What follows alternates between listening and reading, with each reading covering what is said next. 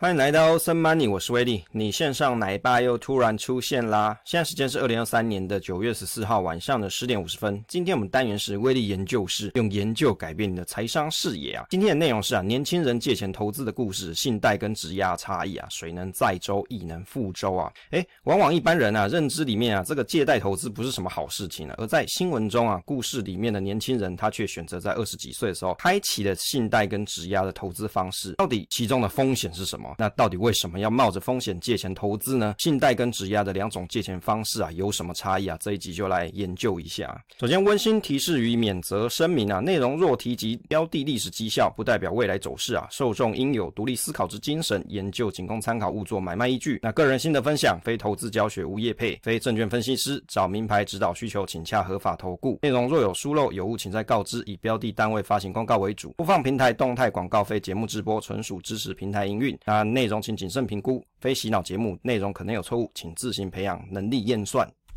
我们来提到这个啊，借钱投资的风险啊，它到底有什么风险呢？其实投资不如预期的时候啊，我们可能会遇到说。系统性下跌嘛，那往往很多投资人他会遇到一个心境上的困难点是什么？心态崩坏啊，他就决定要认赔杀出。也许呢，他是遇到了停损点，也许呢，他是没有办法承受损失金钱的这种难过。另外呢，突发性的失业、裁员啊，跟无薪假啊，这个假打错啊，那现金流啊中断，无法缴贷款啊。另外啊，失能、意外啊，会有可能发生嘛，那你你就不能上班，那现金流就容易中断。借钱的部位如果大于你自己可以控制的范围啊，比如说你可能一拿到一笔。大钱，那你就大手大脚的去投资，没有任何的计划，那你更容易。心态崩坏啊！其实借贷都有利息啊。大家如果借钱投资，你就会遇到一个问题：你拿到了这笔钱，它是有资金成本的，所以你会希望说尽快布局到投资当中。那成本希望说可以通过时间呢，慢慢的把它均摊下来。但是这个均摊还是有限的。我们散户的好朋友是时间啊，但是借贷的利息它是时间成本会是比较高的。其中借贷投资的注意项目啊大概有几点啊？归纳可以有以下几点：如果你投资不如预期，有状况发生的时候，应该要想好还钱的方式。那欠钱投资。它并不是不用还钱哦，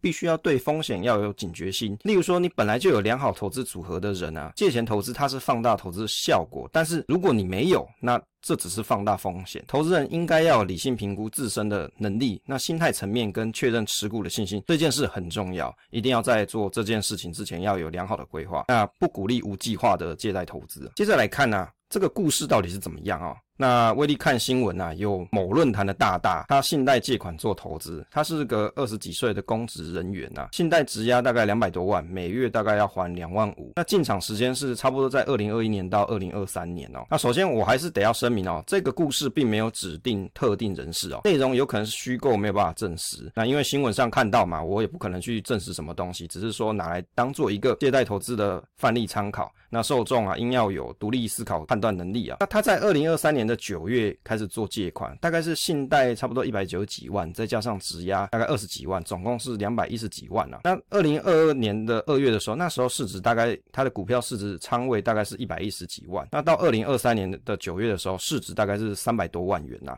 哦，三百出万元。那目标是七年后，希望说市值可以来到五百多万啦。那我有大概去试算了一下他所提的一些故事剧情，那大概每月。信贷的本息均缴大概需要两万五千元啊，那质押转换成月息大概是五百块钱左右，所以总和大概是两万五千五百元。以他月薪六万块来计算，差不多是占比是四十三 percent 哦。所以其实你看四十三 percent 啊，如果你对一般有家庭的人来说，其实这四十三 percent 其实是有点困难的。如果你是一个单身贵族，或者是你还没有步入婚姻啊，或者是你就是啊没有任何家累的人，我觉得四十三 percent 可能还好，因为一个人的花费也许没有这么高。那这个累积报酬率啊，我大概试算一下。依据这个故事里面的案例，从二零二一年到二零二三年的七月，大概是二十五 percent 啊。换算出这个年化报酬率啊，我们以二点五年来计算，大概是九 percent 啊。所以以它的绩效来看啊，其实还算不错诶。我们来分析一下，如果以月薪六万元来计算啊，即使你每个月存下一半的金额，大概是三点五万嘛，那奖金十万元，以年化报酬率九 percent 来计算啊，这两年半累积啊，大概是一百八十五万元。那如果以借款投资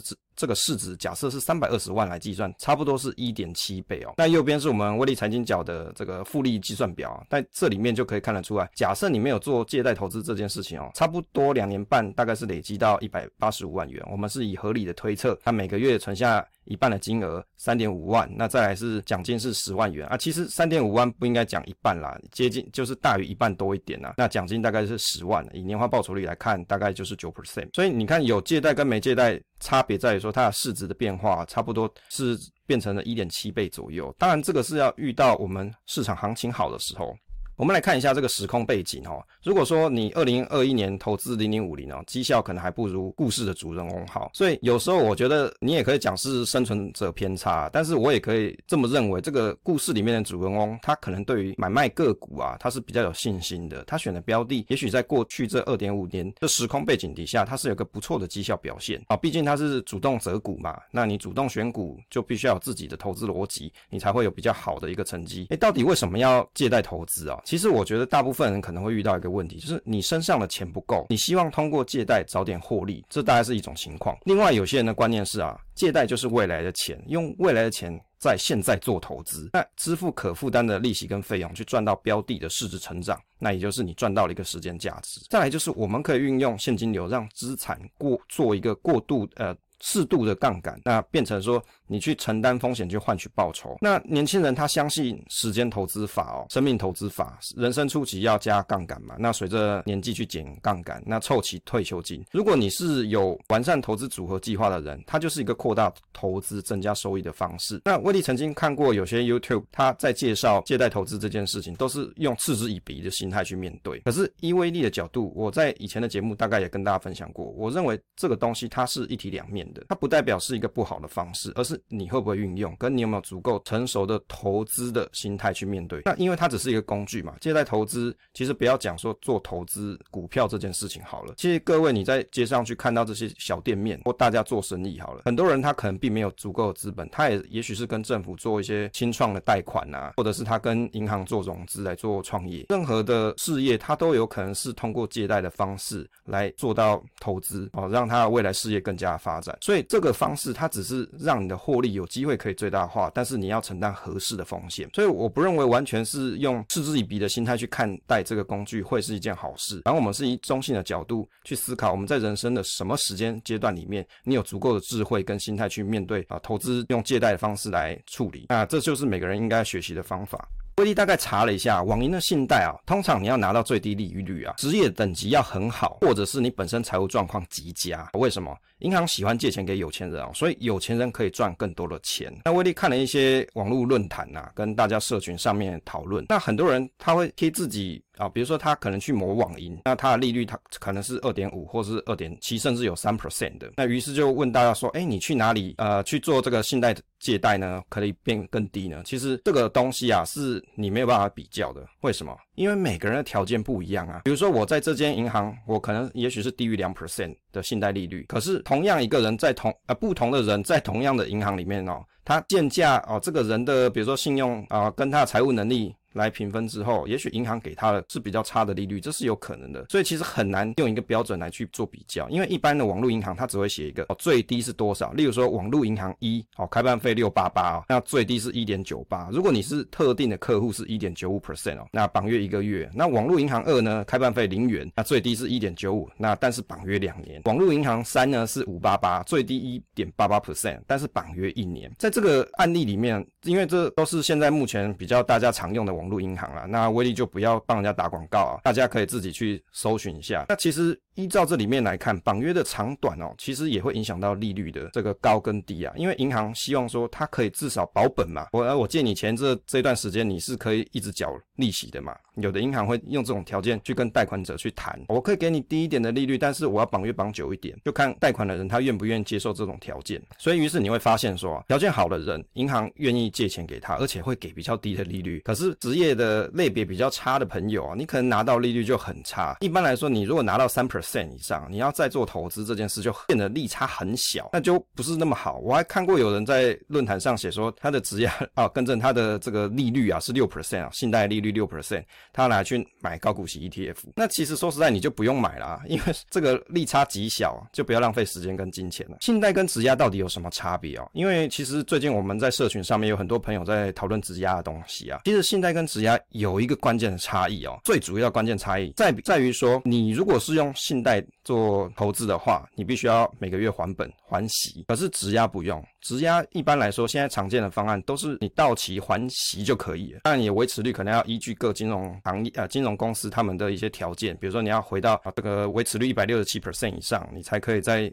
做下一期的续约。那么我这边要整理一个表啊，信贷的话，它有担保品，什么担保品？就是这个借款人的信用嘛，所以它没有实物的担保品。那但是质押有哦，有它就是股票。那贷款利率呢？信贷的部分它必须要依据贷款人的职业收入、财务状况而定，情况越好，那你利率就越优。可是质押不是，它是差不多是二到三 percent 不等啊，依据各金融机构啊。它的标的而定，那有些单位它可能会去筛选某些标的有比较好的优惠利率，那有些利率就有些标的就比较差的利率，这就要看每个金融机构的一个条件啊。那还款方式的话，每个月信贷的话，你要本息均摊嘛，常见就是七年，大概是八十四个月。但是质押呢，常见是一年半续约一次，当然也有是一年的，所以要看各金融单位而定啊。那借新还旧款就缴息就好，也就是说你本是没有在缴的。风险的部分，借款人的现金流你可能没有办法指引，变成你信用破产，那质押的话，股票就是维持率太低，那要依据各金融单位的规定而定哦。常见是低于一百四 percent 到一百六十 percent 以下，要强制卖出还款哦。所以这还有一个很本质的差异哦。如果你的现金流不够的朋友，你做信贷投资啊，就会有一个风险存在，会比较高一点。另外呢，信贷它有一个优点，就是你不用实物担保品。那如果个人条件好，你就有一笔低利的。